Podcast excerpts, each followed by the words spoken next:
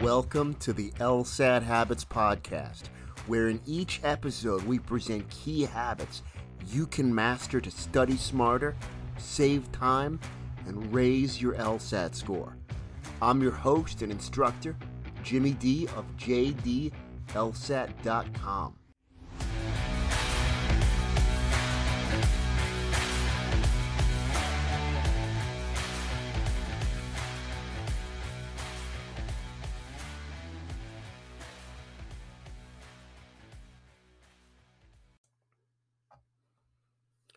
In today's episode, I want to discuss why you need to take message boards with a grain of salt.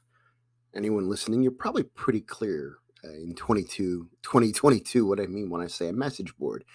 Um, right? Those blog posts, message boards that are out there. There are some great ones. Um, I'm a fan, actually, but I don't want you to take everything that you see on them as set in stone so I'll mention my favorite one Seven Sage. They have an amazing message board. Um, and, and of course, they've got a great course, which I used and I've spoken about quite frequently on, on this podcast. I'm a big fan. But even a great one like Seven Sage, have a healthy skepticism.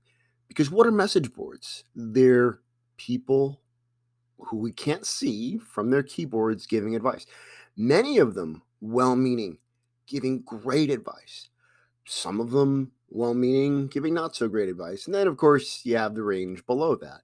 But even great message boards, you want to be careful about because we're talking about the LSAT here and, of course, law school admissions. And while there are best practices, and I'm a big fan of best practices, I mean, that's a big part of what this podcast is about sharing best practices, particularly ones you can make habits to improve your chances of performing at your target score on the LSAT and, of course, maximizing your admissions to law school. But again, those suggested best practices on message boards are coming from human beings who are fallible, who are not perfect. And even if it's great for them, it's not necessarily perfect for you. So, you know, in my five plus years of teaching, I can't begin to, to think about the number of times I've had to counsel my students on, hey, be careful about what you read on that message board. Don't take it to heart. Um, for, a num- for a number of, uh, in a number of situations, and eh, to the point where I was discussing with someone the other day, and I thought, hey, this is a great topic for a podcast. Now, let me be clear about what I'm not saying. I am not saying, again, I am not saying that message boards are bad. I think they're great. Again, my favorite, Seven Sage. There are other great ones out there as well. Um, but take the information with a grain of salt. Even if it's great advice, it's not set in stone, um, especially for something as complex as the LSAT. So I want you to take anything you say in there, even if it's great advice, with a grain of salt. Have a healthy skepticism.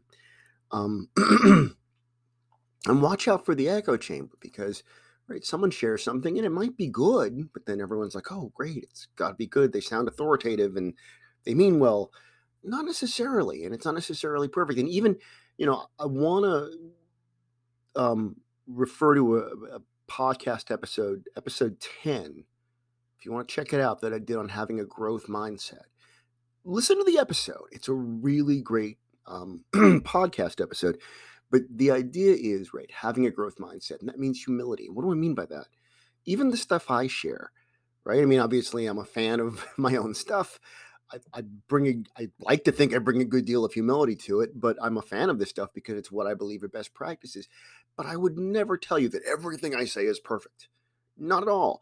In fact, if you listen to that episode and you've heard me speak before, I have a growth mindset. And by that, I mean, right, I'm always trying to improve, always trying to be better. That was my attitude as a student preparing for this exam and as a teacher trying to serve you, my students, and my listeners. So it's not about ego or any of that. It's about finding what works, right? We're separating our self worth aside from the merits of what we're trying to do. So, again, have a growth mindset. And you, the stuff that's out there, I want you to take with a grain of salt. If it serves you well, excellent. If it doesn't serve you well, then fine, right? Like find something else.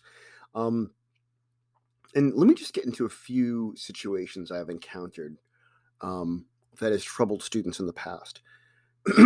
so sometimes there's going to be a way of doing something or a technique that's shared on a message board that could be quite effective um, or, or somewhat effective, but maybe not necessarily ideal.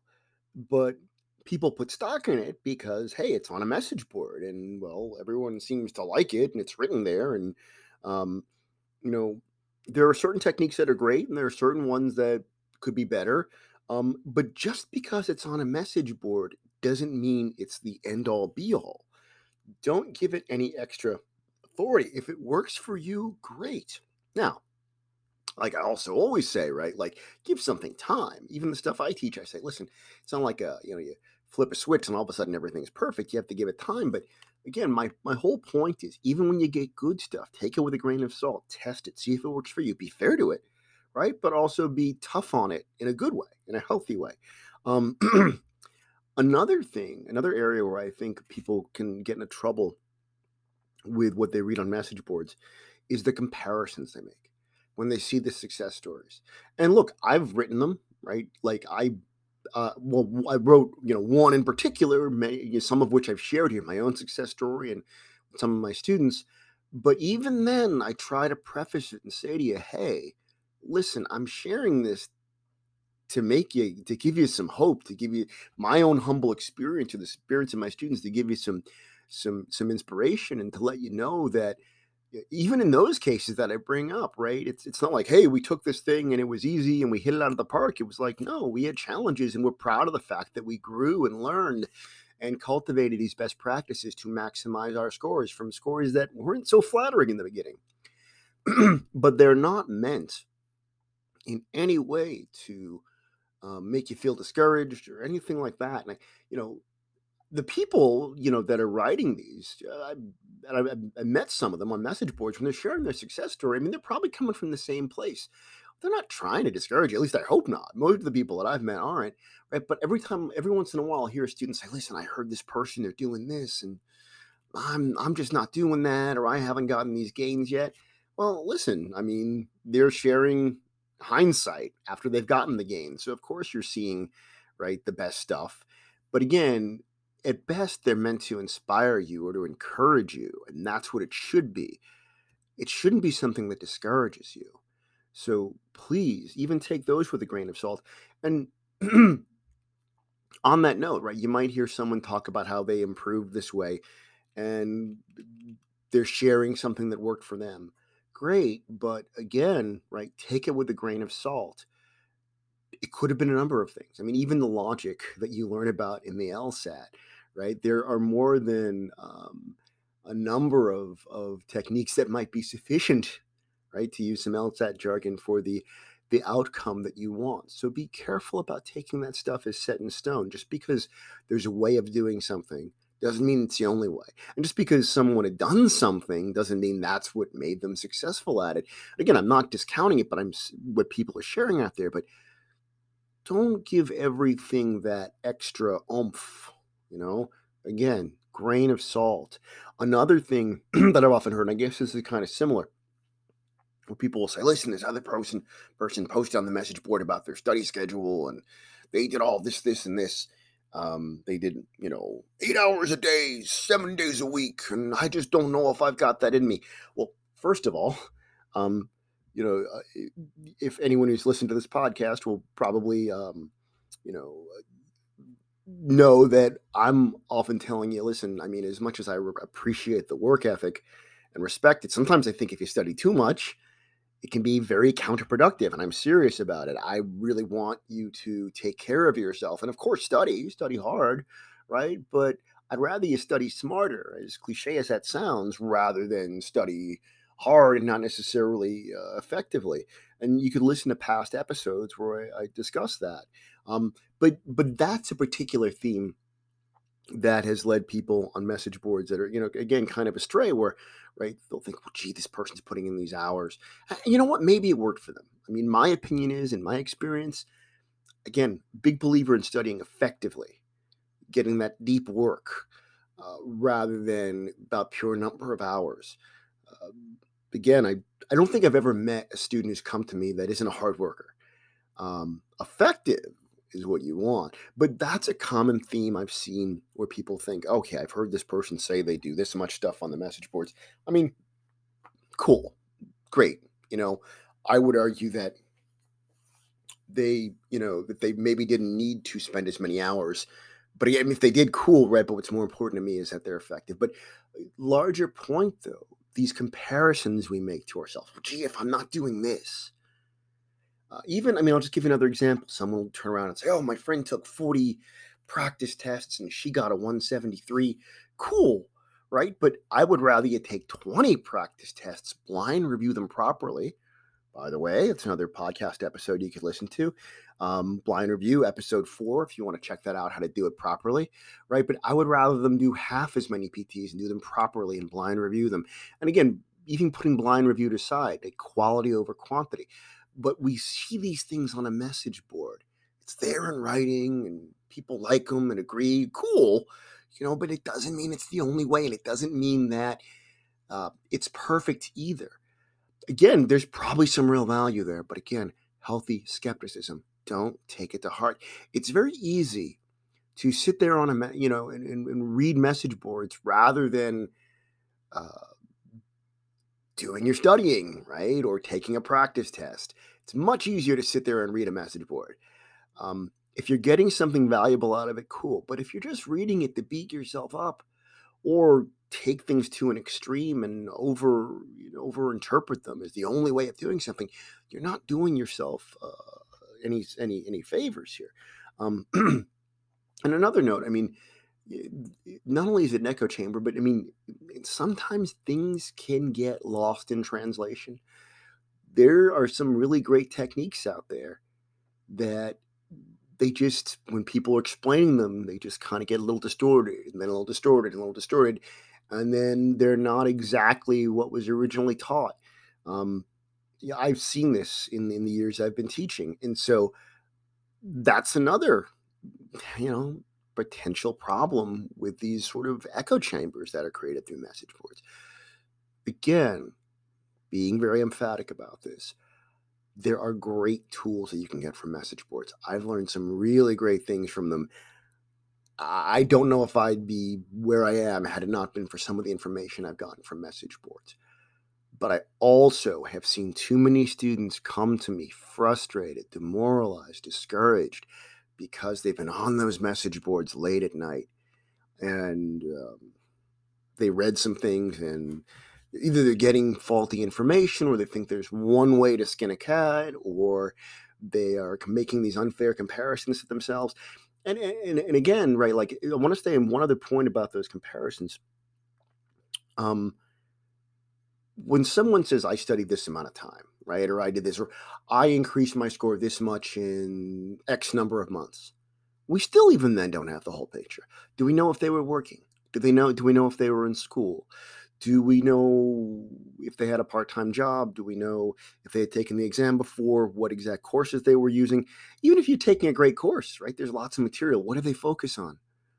So please critical thinking. Take this stuff with a grain of salt, right? There's that old idea of you never want to believe in anything too much. And this comes back to the logic, right? Like one of the uh, core things that you learn about studying for the LSAT, be careful about absolutes. That's something you might have learned in secondary school, if not sooner, right? Whenever you make an absolute statement, this is the best way, this is the only way, that's quite a scale to meet, right? That's quite a hill to climb. It's quite a standard. The best way, the only way. Really? It's the only way? Really? It's the best way? Really? It's the most optimal way? Now, hey, my goal with this podcast and in my teaching is to share base best practices. What I believe, at least as of right now, right, are the best practices that are out there and then help you hone them so they become habitual when you could do them like almost muscle memory and maximize your score or increase your chance of admissions right but even with me right like as much as i try to do this remember i've got that growth mentality i every once in a while right? If I discover something that can be done better, well, I'll test it out. And then I'll start sharing, I'll change my curriculum up and make sure I share with my students. There's a lot of the stuff that I've been teaching has been the same, but there have been a lot of things that I've improved upon because I'm going to put my ego aside, have humility, right? And make sure that if there is a great way to do something, it doesn't matter if I'm not teaching it. Let me figure it out so I can share it with my students. Um, you need to have that mentality, right? But same deal. This goes back to again to the message boards. There might be stuff that's out there, right? But once you begin to think that's the only way and that's set in stone and that's the way to do it, careful. Have that humility, right? Make sure that you're open minded. Even when I think something is the exact way to do it, I'm often humbled because I'll find something better. The world's a pretty crazy, amazing place right? Like there's so much out there.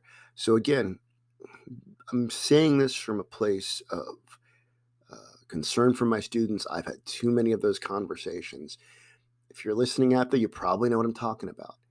If there's something good you can get from a message board, great. If there are resources they can point you to, great. If there's a technique that you've tried and be given a fair shot and works for you, excellent. But if you find yourself not being constructive, if you find yourself over analyzing things, ruminating about stuff, making these unfair comparisons, or just being down in the dumps, that is not a good use of your time. I think most of you out there know what I'm talking about.